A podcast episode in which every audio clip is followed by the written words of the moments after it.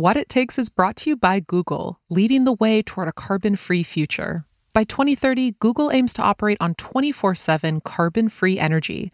That means they'll source only clean electricity on every grid where they operate, all day, every day. Michael Terrell is the head of Google's carbon free energy program. 24 7 carbon free energy is about getting to zero. And that's ultimately what we're hoping to achieve, which is to eliminate emissions from our electricity use altogether. Achieving 24 7 carbon free energy will require new technologies, new approaches to energy purchasing, and new policies. I would say it's arguably our biggest sustainability moonshot yet. Later in the episode, we'll hear more from Michael about why Google's pledge is so unique and transformative. For more information, go to g.co forward slash carbon free by 2030. I'm Emily Kirsch, founder and CEO of Powerhouse. This is What It Takes, a show about the entrepreneurs making our zero carbon future a reality. Africa is becoming a dynamic market for clean distributed energy. All across the continent, solar, batteries, generators, and microgrids are giving people energy cheaply and providing greater reliability in a region where many central grids remain unreliable. But that dynamism comes at a cost. Systems are complex, they lack standards, and it's often difficult for buildings and businesses to manage and integrate them in concert with an incomplete grid. That's where our guest Ugwem Eneyo comes in. So, simply put, for energy service providers, microgrid operators, we give them the suite of hardware and software that allows them to monitor, manage, and control their energy assets. Ugwem is the co founder and CEO of a company called Shift Power Solutions. Shift has built a platform that makes it simple to optimize distributed energy resources and integrate them with centralized power grids in sub Saharan Africa. Shift is initially focused on Nigeria, which is on track to be the world's third most populous country by mid century. Nearly half of Nigerians do not have access to grid electricity, while those with access face regular power cuts. The cumulative impact of power shortages in Nigeria amounts to $28 billion annually, which is equivalent to 2% of Nigeria's GDP. Shift enables everyone from small businesses to Nigeria's biggest banks to build clean energy systems without disrupting their power supply in order to essentially achieve this more distributed energy landscape, you really need the tools that will allow those energy service providers and these newer business models to scale and meet the needs of these communities and people, helping markets essentially leapfrog over traditional centralized grids and move to a more integrated distributed energy landscape to meet the country's needs and market needs. Leapfrogging. It's a word that we hear a lot in the world of economics and business. It's when economies skip stages of technology development, creating abrupt and sometimes radical change. This is what Shift is helping enable in energy. We've seen it before with telecommunications leapfrogging over landlines to mobile. We're seeing major innovation happening in the fintech space, um, mobile money space. Um, we're seeing innovation happening in the healthcare space. I think the next leapfrog that you're going to see is going to be in the energy sector. And you're going to see markets in Africa and in similar emerging markets leapfrog over traditional centralized grids and create ecosystems where distributed, clean distributed resources become the dominant energy resource in the market. For Ugwem, this shift is personal. She's Nigerian American, and early in life, she became aware of how energy could empower big corporations and disempower people at the same time. Her family is from the Niger Delta in an area that produces a lot of oil and gas. The region has been plagued by oil spills, destroyed ecosystems, high rates of disease from pollution, and economic exploitation. As a kid, Ugwem would visit Nigeria. She remembers one trip when she was 13 sitting in traffic. And I look to one side of the street and it's, you know, just tankers, you know, all these tanks and they're, I'm assuming full of, you know, oil, gas, whatnot. And then on the other side, you are seeing a slum or, or shanties, essentially. It's like kind of this paradigm where you're seeing all this money that's making people rich and that's helping the country and getting exported and whatnot. But then you see people's real lives and it just didn't feel right. I didn't know what was wrong, but it didn't feel right. And I always felt like somebody needs to explain this to me or I need to explain this to myself. As a teenager, Ugwem was already putting the pieces together in her mind about the relationship between energy, the economy, equity, and the environment that moment was when I really started having an interest in the nexus of people, environment, development, and infrastructure. You know, how do these things all kind of work together and, and what does it mean for people? Ugwem brings this people centric passion to her work as an academic, an engineer, and a founder. Shift has raised nearly $4 million in seed funding to expand its platform across Nigeria, a country where the majority of its citizens still don't have access to a reliable grid connection. Shift has won the MIT Clean Energy Prize, the California Climate Cup, and a host of other recognitions. And Ugwem landed herself on the Forbes 30 Under 30 list for energy. I spoke with Ugwem about how she took an unexpected turn from academia to entrepreneurship and how she raised money for a concept that is not well understood by investors and how she's scaling the company. We started in her younger years as Ugwem navigated her identities as a Nigerian and American growing up in the Midwest.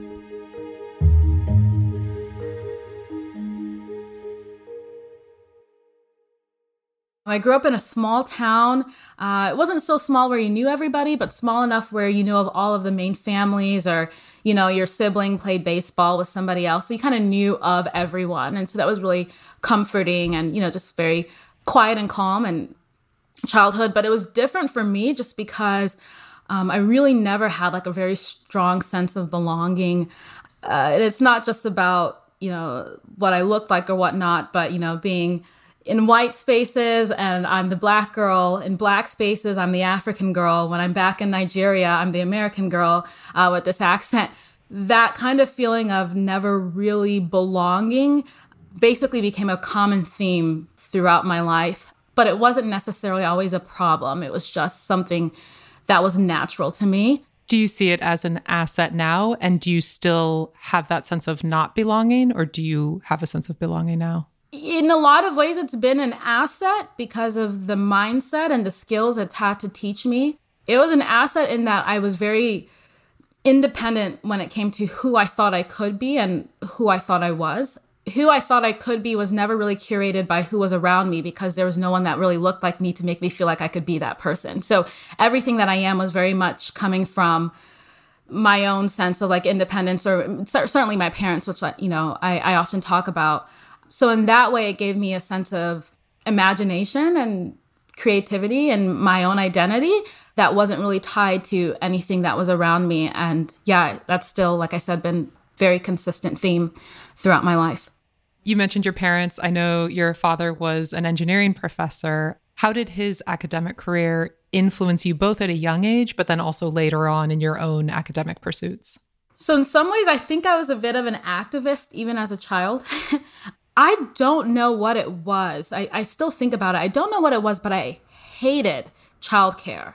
I could not stand going to preschools, daycares, any of that. And to the point that I basically went on like hunger strikes. So my parents would move me through different kinder care, you name it, and I wouldn't eat. Oh. They would have to call my parents. My dad would have to come and sit there with me while so that I would eat food, I would not take naps. And so eventually they just pulled me out because I don't know if they pulled me out or if I got kicked out, who knows. but I got pulled out and my dad would just bring me to work with him. So I was essentially raised on at Southern Illinois University by TAs and faculty in the classroom for a decent part of my childhood. And so that kind of being on campus, being in academia was just a very comforting space, a very familiar space that also kind of influenced my interest in, in academia professionally. In 2008, Ugwem was thinking about her first big academic pursuit where to go to college. She thought about journalism school. She liked telling stories about different worlds, a reflection of her experience living across multiple cultures. But Ugwem's father convinced her to apply to engineering school. This was at the height of the Great Recession, so he thought engineering would be a safer path. I didn't think this would be the path, but certain experiences made me realize that engineering could be a very fulfilling profession. After graduating from the University of Illinois with a degree in civil and environmental engineering, Ugwem went to work at ExxonMobil as an environmental engineer with the conviction that the best way to make a positive impact was to work on the inside. I know you later went on to work at ExxonMobil as an environmental engineer. What was that experience like, given these formative experiences that you had? So I thought growing up, especially after that experience, that, okay, what I need to do, my calling now, is to get inside of these organizations, be one of the stakeholders, and essentially change how we think about things and, and create a sense of awareness about how we can enter communities, how we can better engage stakeholders. And so at the time, I was working in safety, health, and environment, doing a lot of work around this concept of social license to operate. So, what does it mean to hire locals? What does it mean to be a part of the community? There's a lot on the environmental side, so doing a lot of environmental impact assessments. And I thought that that would be very fulfilling work because if only someone who cared about the communities was a part of the decision making, then perhaps some of the issues that we saw could have been or will be mitigated, you know, moving forward. I didn't at the time have the thought or the foresight that you could drive change not from within the organization but from outside it wasn't until i got to stanford and that was really my first exposure to startup culture or anything like that that i thought that my job could be something outside of a corporate or outside of the company or not even my job but the way that i could drive change could come from outside of those organizations themselves hmm. as you envision that alternative future and you think about your experiences with oil what do you hope that distributed clean energy can do for emerging economies like Nigeria that fossil fuels never did? Part of it's about democratization and giving people access and the right to generate and manage resources themselves. I think when you talk about larger infrastructure, it just leaves people out. You, I mean, it you have to talk about billions of dollars, capital, huge projects, financing that's coming from probably outside of the market, all kinds of factors that make it very difficult for certain people to have a seat at the table. And when you think more about distributed energy resources, especially in a market like Nigeria, I could wake up tomorrow and I could put solar panels on my roof and I can power my home. I can bring storage into my house. Yes, there's, you know, policy and, you know, regulatory frameworks you have to navigate within, but it gives people access and the right to certain things that we think should be just standard to elevating people's standard of living and that, that's power that's water you know that's and, and things like that. So i think that distributed energy resources especially solar and storage creates an opportunity for in this case nigerians to really be more empowered to solve some of the energy and infrastructure challenges they have themselves Coming up, one of Tesla's founders makes a suggestion to Ugwem, putting her on the path from academic to founder. First, a quick word about our partners who bring you this show. What It Takes is supported by Google, leading the way to a carbon free future. We heard from Michael Terrell at the top of this show. He's leading Google's 24 7 carbon free strategy. My job is to ensure that we have a reliable energy supply, that we're doing it in a way that makes sense for the planet. The corporate world is getting serious about climate change. Net zero pledges are becoming the norm. Every step towards decarbonization is important, but we need to go much further, much faster, says Michael. We started out with a net zero commitment. That was when we went carbon neutral back in 2007. That's something that we've been doing now for 14 years. And we went on from there to learn how to procure renewable energy directly, to learn how to do that at scale, and now to move towards 24 7 carbon free energy it's really something that's become just part of our business. And I think that's the way it is with a lot of companies now. Getting to 24 7 carbon free energy means pushing the limits of corporate sustainability. It means transforming markets, and it means taking a holistic view of solutions. We have to widen the aperture with how we think about electricity generation technologies and not just look at wind and solar, but look at wind, solar, and storage, and maybe other technologies like green hydrogen or advanced geothermal or run of river hydro or advanced nuclear. So it involves a a much more multifaceted approach to solving this problem. Michael and his team are partnering with startups, nonprofits, and utilities to create the energy systems of the future. It's the start of a period of immense transformation for the grid, for Google, and for Google's partners. Some people have, have said that this is not achievable and it's only achievable for the Googles of the world. I'm here to say that that's not true. We think it is achievable. We think it is achievable for the grids and for the world, and a lot sooner than we all think. The technology and the tools and the capability to do this is there now. And so many of the listeners to this podcast have those tools and those capabilities. And we want to work with you all to find solutions and to scale solutions for this problem because we think this is possible. And we're super excited about making this happen not only for Google, but for other companies and for the world. If you want to get inspired by the challenge, or if your business can help Google get to 24 7 carbon free energy by 2030, visit g.co forward slash carbon free by 2030. What It Takes is also brought to you by Nextracker. Nextracker is building connected power plants of the future by integrating new solar technologies and advanced control software. Nextracker's tracking systems are future proof, built to withstand the worst possible conditions. These trackers can withstand any terrain. Nextracker also has a control system called NX Navigator that allows plant operators to precisely track every parameter of a solar project in real time, schedule maintenance, and command trackers during extreme weather events. This raises plant efficiency and bankability. We've had Nextracker's co founder and CEO Dan Shugar on What It Takes. If you want to hear about how he built the business, go back and listen to the third episode in our back catalog. And if you want to learn more about how Nextracker is advancing the connected power plant of the future across five continents, go to nextracker.com.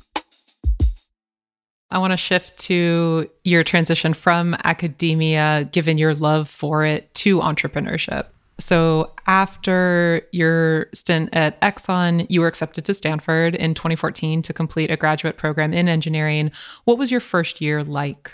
My first year was disastrous. Um, personally, there was a very big culture misfit. First of all, I came from the Midwest and then I was in Texas and working abroad.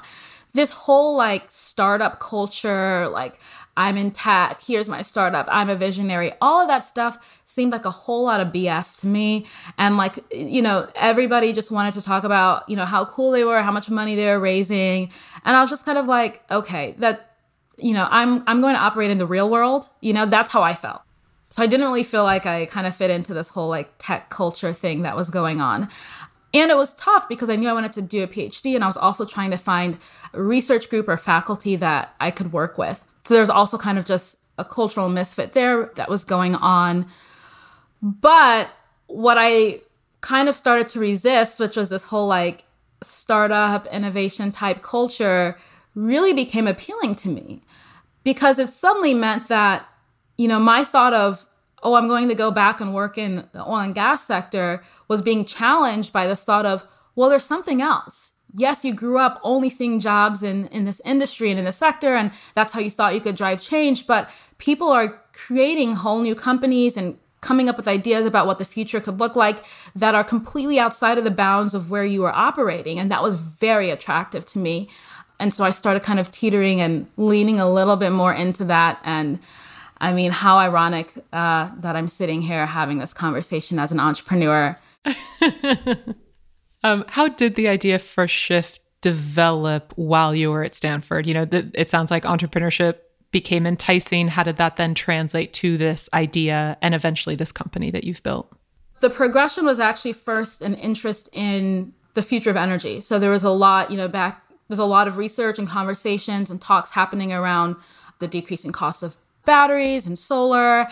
You know, everyone's so excited about, you know, solar and, and renewables. And to me, I'm like, are you guys delusional? Is this real? Because where I come from, everybody's using diesel generators. So if this if this technology is so real and like, you know, so useful and renewables are going to change the world, then what's going on back home? Like why haven't we seen complete disruption of generators, right? We're struggling with these costly, polluting, you know, frustrating assets and you mean to tell me that here in Silicon Valley there's the answer to it all? So I that curiosity had me start taking classes. I took a class actually um, that was being lectured by J.B. Straubel, uh, the CTO of Tesla. It was my first time really actually getting into the nitty gritty of like how systems work and exploring renewables and, and getting into that. And I asked him about and I don't even know if he'd ever even remember this, but I, I, I remember talking about Nigeria, and he's like, I think you should do like an independent study or like the class project. Show me like what the unit economics could look like for renewables and like what barriers and enablers could be for scaling renewables in a market like Nigeria. And, you know, let's see where that goes. And that was the beginning of what then turned into, well, why don't you take an entrepreneurship class? Because if the technology is making sense, if objectively systems work and you know you're comparing uh, a hybrid solar battery system to a diesel generator, it's going to beat it on levelized cost of energy any day. Now there must be a barrier when it comes to either policy, business, what's the issue? So then that moved me a little bit more into the entrepreneurial slash business space. And then that kind of trickled into what's now Shift. Hmm. How did you ultimately decide to take that leap from this path of academia? You were in a PhD program was there a moment at which you decided i'm going to give that up to pursue this this dream of shift no i think one thing that i always like to share with people who are thinking about entrepreneurship or you know all this talk around like you know visionaries and things like that is I don't really, a lot of people try to present this very glamorous experience. Like, you know, I was like five years old and I was selling lemonade and I was an entrepreneur and I always knew I was going to be great. And I thought we were going to the moon, you know, before we went to the moon, all these kind of, you know, that wasn't me. So I wasn't ever like, oh, this is a moment. Like, I've seen the future. Like, I'm going to start this crazy big startup. It was very small, intentional steps. It was, okay, I'm going to take this class in renewables. Okay, I'm going to take an entrepreneurship class. Okay, I'm going to actually go try to pitch a VC and see what that feels like and what it looks like. Okay, I'm going to try to get a, some grant funding. And then it was very incremental, stepwise in, in that process. I do think that there are key moments where I had to make larger decisions. And one of those moments was after talking to investors, it became very clear, especially because I was in the very early days of the PhD program. I mean, I was, I was, I just finished up my credits for the master's. So they were kind of like, uh, you know, we don't want you to have, two, you know, one foot in both doors. You need to kind of commit to one or the other. So I was going to have to take like a leave of absence or leave the program altogether. And that was very difficult to me because I always felt that I was going to, do research, continue the PhD program, you know, end up back in academia at some point. And that was important to me because I had talked about representation before. So seeing black faculty, seeing research that was being driven and curated by people of different backgrounds and diversity of, you know, faculty really mattered to me. So when I went to talk to my advisor, my faculty advisor, about the decision, and he was actually also an entrepreneur himself. He basically challenged me and he's like, if your goal is partially driven by representation and what that can mean for those sectors and the type of work that gets produced. So, the type of research that gets produced in academia because of your background, then please go challenge yourself and see the type, what you could do in the startup or entrepreneurial space. At the time, I think there was like maybe 10 or 12 black women that had ever raised more than a million dollars in venture capital. And he's like, I promise you there's more black female faculty in engineering nationwide than that. So he's like, if you're looking for a challenge, if you're really trying to change representation, why don't you think about that? That was kind of the nudge that really p- propelled me towards uh, full time entrepreneurship and working with Shift. After that gradual process of discovery, Ugwem left Stanford to start Shift with her co founder and Stanford classmate Cole Stites Clayton. But as she talked to investors, she immediately discovered a lot of misconceptions and stereotypes about energy in Africa. Investors didn't realize how sophisticated many of these sub Saharan markets had become, instead, thinking only about rural energy access. That limited her pool of capital. As a black woman raising money in a market that was poorly understood, Ugwem carefully cultivated the people around her. We are constantly hearing about you know energy access. You know there's millions you know of people who lack access to reliable power. We're look we're looking at images of people in rural villages and, and slums consistently. We get caught up in impact or poverty indicators that we feel need to be directly addressed or measured against. And so then often what that means is we find a lot of stakeholders who might have good meaning and good intention more preoccupied with alleviating the symptoms of poverty or poor infrastructure and less about how do we attack you know how infrastructure is developed or the systems or the market conditions that have created such conditions. We get really occupied in optics and indicators that aren't really going to drive prosperity. I've mentioned in talks before a book that I think is a really game changer in helping people better understand this, which was the Prosperity Paradox, um, written by my friend uh, Efosa Ojomo and the late Professor Clayton Christensen out of Harvard and others. And they really kind of address the misconceptions that happen when we're talking about energy in Africa. And so, whenever I'm talking about uh, machine learning and AI and software that can really drive smart cities and smart infrastructure. That could mean that a market markets in Africa can leapfrog over traditional grids and allow distributed resources to be dominant.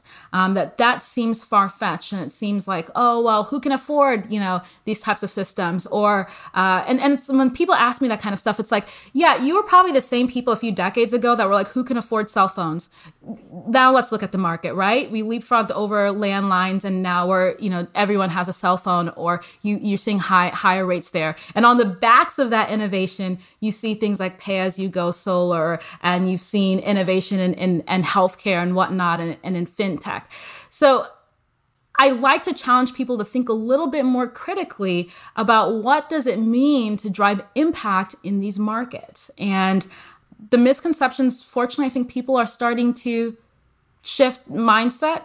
And I hope that the, these conversations and questions allow them to think a little bit more about what does it mean to drive change and how do I invest, put money back organizations that are more interested in elevating the standard of living of people and creating prosperity and less about alleviating symptoms.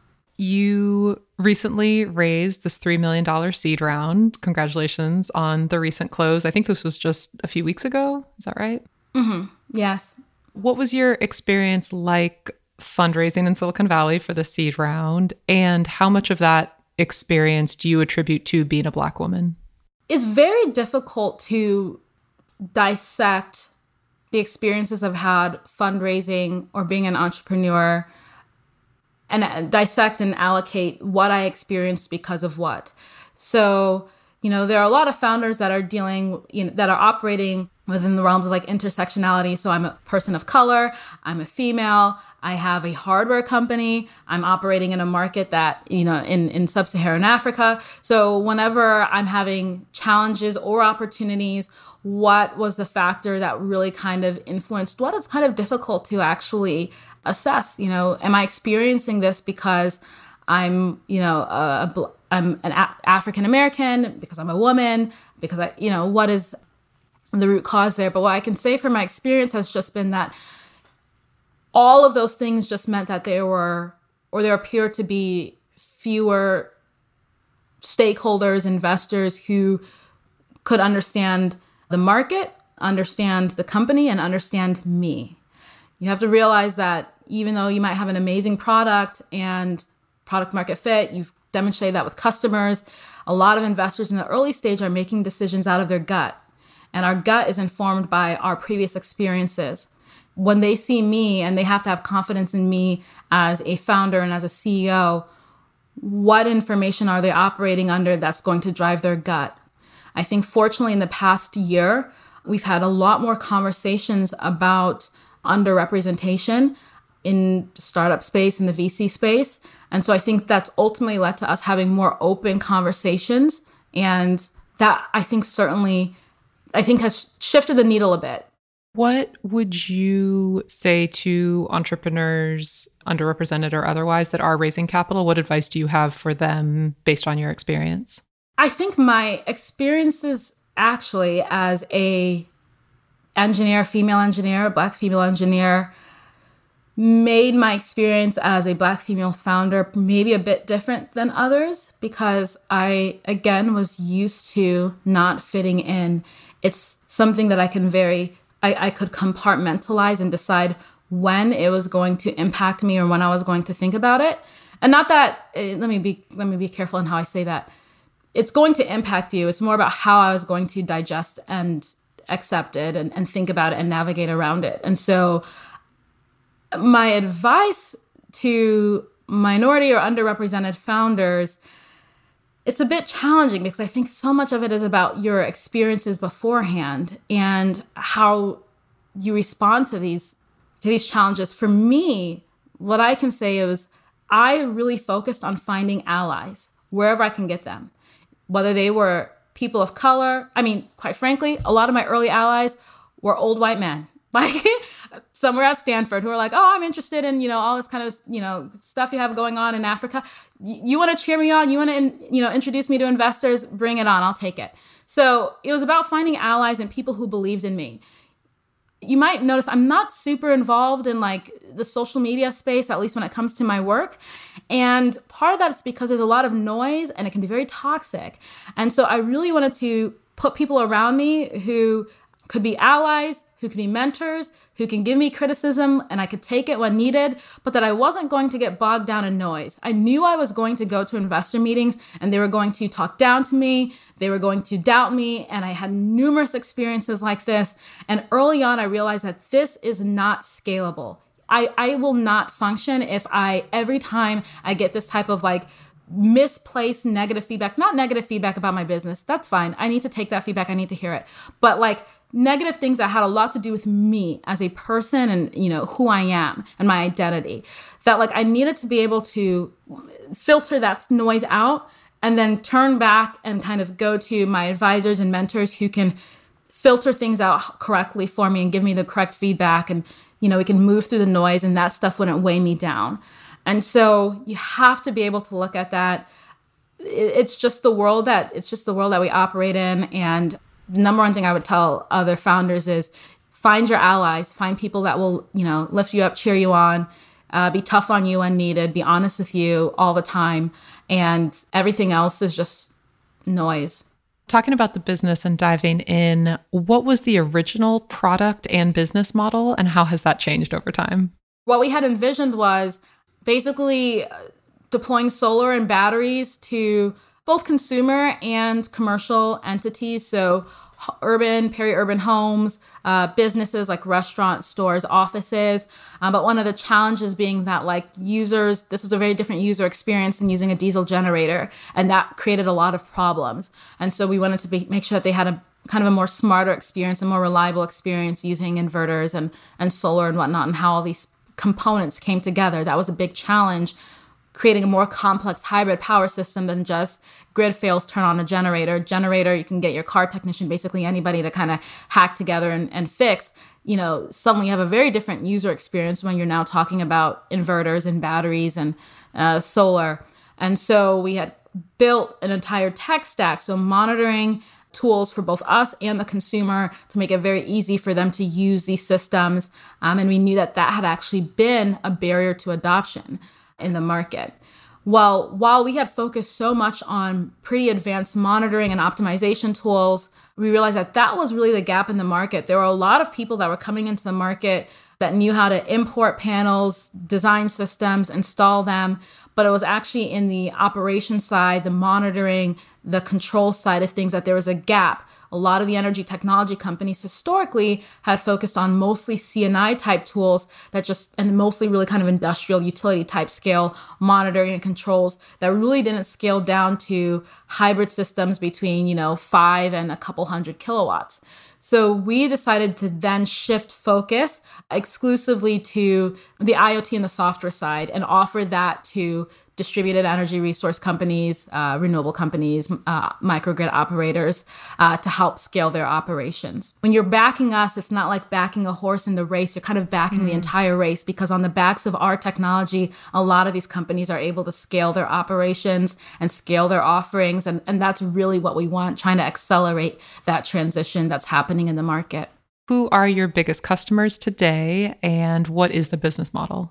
Some of our uh, biggest customers today are the likes of people like uh, Daystar Power Solutions, Aspire Power Solutions. So they really specialize in a newer model of more like power as a service. Um, so not only installing and providing energy assets like uh, panels, inverters, batteries, um, but essentially selling you reliability, uptime, or kilowatt hours thereafter. Um, it's a really fantastic kind of game changing model because it meant that um, the capital cost of batteries and solar was were no longer the major barrier to businesses and homes adopting renewable alternative energy compared to a generator that's cheaper upfront, you know, more expensive over time. And so we're really excited about being able to support them. And but one of the challenges that you'll see in this space is visibility. So now that they have some of them have hundreds of sites that they're managing energy assets across. They need to be able to understand how those systems are performing. Is there an alarm or an error on an inverter? Is there degradation in performance? Why is that happening? How do we rapidly troubleshoot? This is directly impacting their bottom line when you're selling kilowatt hours or uptime. So, to be able to use a dashboard or applications like Shift to not only see data, but Shift is actually learning and understanding and automating how the systems are operating, understanding why we're seeing degradation in solar output, things like that that has been a real game changer for these types of customers. One of the things that I think is most unique about you and Shift is that relative to others who operate in the emerging market space, particularly in Africa, I think you are the only founder that I know that is actually of the country in which they operate versus what I've seen mostly white male American founders that are developing companies that operate in emerging markets. Um, can you talk a little bit about that and you know how how is that an asset? Has that been a liability? Just some insight there would be interesting. You know, there are a lot of conversations and articles and think pieces that went out about this last year and maybe the past couple of years. I'm going to focus more on my experience because I understand that with raising money and venture capital and that gut feeling we talked about, people will put money behind people that they maybe can see themselves in or that they trust or that they believe can do things. And so there might be a gut feeling that allows, and just all the other challenges that we're seeing in the VC space that would allow white men to raise a lot of money really fast to go off and do projects in emerging markets. I think if they want to do that, that that's that's fine. For me, I think the thing that I always knew, and this is actually coming from my work with Exxon, was that this idea of again social license to operate. There's value in at the most senior levels, really understanding and being able to engage culture, people. And there's also just something that's very different when it's personal. Um, when I work at Shift and I'm staying up at night, it's very much about people I know, my family, a country that I love and belong to. And so it kind of changes how I think about things and how I navigate certain spaces and how I think about our customers. And it also changes how they think about me and talk to me. I should caveat that by saying that I'm sitting somewhere on a spectrum, to be honest. You know, I grew up partially in the US. So I'm a Nigerian American. So there's even some privileges that I have that I think other Nigerian born and fully raised founders do not have. So I, am I'm, I'm cognizant of that. But I think that if I, if ever I was uh, in the VC space or an investor, it's not about, okay, well, we'll eventually go hire some, you know, senior African staff to deal with the local stuff. No, it's it's very foundational to who the company is. I was sitting and talking to a founder of a company that's you know trying to do work in our space, you know, stereotypical white guy, whatnot, not from the market. And not that they're not doing amazing work. Let me not, I'm not dogging that. But it can be challenging because we were trying to talk about names of major players in the market and like kind of like what they were up to and who they were about. And, you know, you can't, you couldn't have that dialogue. You know, it's, it was so much about the tech and product. And I think that can be very challenging in the market Lastly, I mentioned at the beginning of the conversation some of the challenges that the Niger Delta and Nigeria more broadly faced and the challenging relationship um, that these communities have had with the oil and gas sector has been because of who had seats at the table when.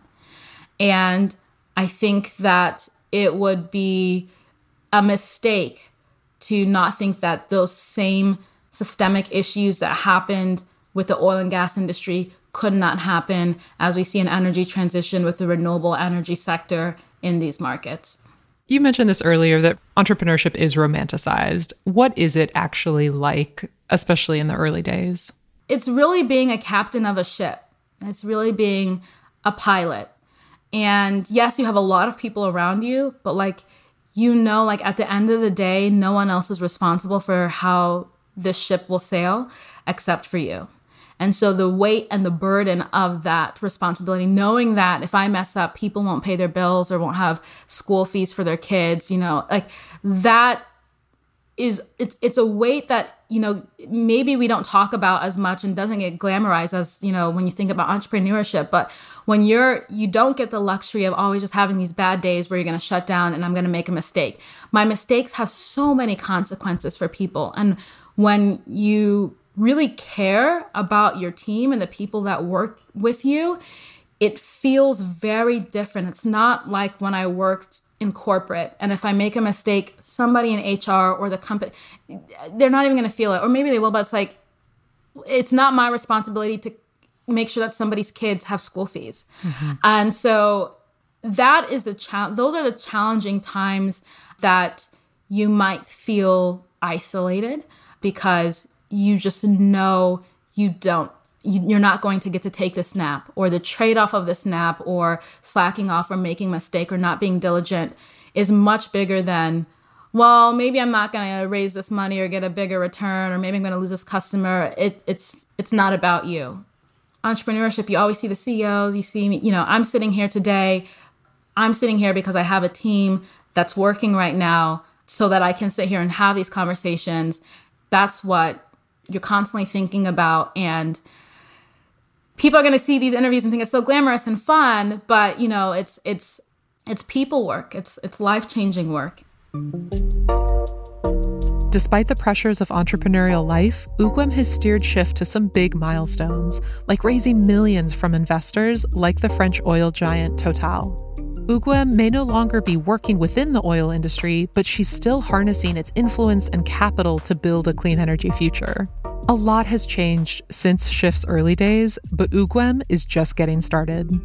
I remember sitting in the audience with my co founder Cole and being like, oh my God, one day we're going to be sitting on a what it takes conversation. And we're going to talk about how at one point, you know, we had we literally printed out when we had like $200 in our bank and we're like ah, i don't know if this is gonna work but let's like save the statement. So like when we're on what it takes you know in like a couple years we can talk about how far we've come. So i know cole's gonna be watching and listening to this and it's kind of like we are a long way away from $200 in the bank account but there's still a lot more uh, that we're excited to do Um, I'm going to close with our high voltage round. The first one is always my favorite, which is Ugwem. If you were going to be an animal, what animal would you be and why? If I could be any animal, I would be some type of bird that migrates over the seasons. I think I've said this before because it'd be fantastic, like during like bad weather, bad seasons, to like, you know, just go on down to, you know, South America, you know, chill there for a little bit, come back as needed, to the States or wherever else. Um, so, yeah, I'd probably be a bird. Like it. What inspires you? My family, most importantly, my parents. Just mm-hmm. knowing their story and their journey really makes me feel like nothing in my life is a coincidence and um, that everything is happening for a reason. Hmm. Other than yourself, to whom do you attribute your success? Oh man, this is gonna seem just so cliche, but it's my parents. um, it's, it's so it's so so much my parents. Um, they've been consistently my biggest cheerleaders and advocates. Even as a child, everything that I thought I could be has been because they made me see it in myself, even when I didn't see it in the world. When have you failed? I'm not pausing because it hasn't happened. I'm pausing because it's happened a lot. Oh man. I think there's been times that I've let people in my personal life down, my significant others and friends and loved ones, just because I'm not prioritizing things correctly in life, not prioritizing things well. So I'm always very grateful to my my friends and and you know my partner who forgive me when things get out of whack. Mm-hmm. What is the best investment you've ever made? Well, okay, best investment. I mean, sure, my education. Like, yeah, it's great. It's what it's what got me here. I think like more practically, literally, I was just telling my uh, partner this weekend that I spent a lot of money on those blue lights that attract like insects because I we work out in my garage now, and so having that like anyway, that's that's terrible answer, but it's been money. It's been money well it. spent because uh, I can work out outside, no mosquito bites. It's great you know, zapping all the insects all the time. They don't fly in the house when I come in the house. Spent a lot of money investing in them. Um, because it's like restaurant grade, you know, fly zappers. And that's just recently what came to mind. I'm sure there's better investments. I don't know. my house, I don't know. I love it. You're like, my education was great, but it's the fly zapper, the mosquito zapper. I think if if it is if it's what is enabling you to do your work, then it's a good investment. If you had to start a new career tomorrow, what would it be? I would secretly love to produce reality television. Anyone who knows me knows I'm a big Real Housewives junkie. I love terrible, trashy reality TV. I do like documentaries as well. So maybe one day you'll see me like as an executive producer for a Real Housewives franchise coming near you. so good. What is something that you thought was true that you no longer believe? You know, I I thought that if you work really hard, like you will get what you deserve, mostly because again thinking about like school and having a dad who was a professor it's study really hard you'll perform well. And it, it, it always related. It didn't matter too much as long as i worked really hard at school i was going to perform well and therefore like the fruits of my labor were a result of my labor I no longer believe that's true. I believe that there's so much in the world that influences your outcomes and you should still work very hard. But I don't always believe that things are fair or just. If you could change one thing about the world, what would it be? It would likely have to do something with education, making sure that, even though, I mean, you'd think I'd say something about energy, but education just played such a critical role in my parents' journey and their right to and their access to a quality genuine education was a game changer for them. And I think that it's not just about an educational system. If people were empowered to understand the world, how it works, and why things work the way they do, they'd be empowered to drive change. But I think that information is often withheld from people, and therefore it greatly impacts the trajectory of their lives. When was the last time you were scared? The last time I actually was scared was sitting uh, with my mom awaiting the verdict uh, in the Derek Chauvin trial for the murder of George Floyd. I really thought that the outcome at that point was going to be quite telling, telling about the state of our country and would indicate a lot about the aftermath and what would ensue. And I was nervous. I was very nervous about the future of the US, the future of the people of color in the US and uh, my future children's uh, position in this country. What is your best quality? Honestly, working and leading teams, working with and leading teams, I just know I feel like I do a really good job of trying to see people and meet them where they are, make them feel good, make them feel like they have a place that they belong. I always like to say that I want people to leave me, leave meeting me better than how they met me or at least feeling better than how they met me. And um, when it comes to working with my team and working with people, I really try to care and see people for who they are and meet them where they are. I can attest to that. Finish these sentences for me. Companies fail because I've heard this question, so I'm like, I have too many people, too many responses that I've heard before. Companies fail because they run out of money. Companies fail because the founders no longer like are committed to the vision. You know, companies fail because there's no product market fit. I think companies fail because they run out of money and they run out of money because either the founders no longer have the vision, cannot find a product market fit, or cannot make things work. Success is peace of mind. When you haven't been able to sleep through the night and then you can, you know how much you appreciate being able to have peace of mind and sleeping through the night. And to me, that peace of mind is, oh man, uh, invaluable. It's, yeah, that's happiness, that's success. If I could have done one thing differently, I would have asked for more money sooner. Oh man, my my one of my first mentors was like, go out there and ask for a million dollars. Stop with this whole like, I want to raise fifty thousand dollars. Like you need a million dollars, go raise it. And you know, at the time to me, that's a lot of money. But if I would have known back then to ask for that bigger check, boy, would I have. If the world knew me for one thing, it would be that I was a catalyst in the energy transition uh, in markets like Nigeria. I'm most proud of my team. I'm most proud of Shift. I'm most proud of the people. We have by far, and if you know anyone from Shift's team, uh, some of the most honest, hardworking people, genuine, committed people um, that a founder can ask for. Last question to build a successful startup, what it takes is grit, grit, and maybe a little bit of resilience mixed into there. Um, it's not a fun experience most of the time, and it's probably falling down as much, if not more, than sometimes getting up and like the big wins. It's it's a lot, and you have to be able to take those hits, take those punches, get knocked down, and get up stronger, better, more resilient. Yeah, it's grit. Yeah.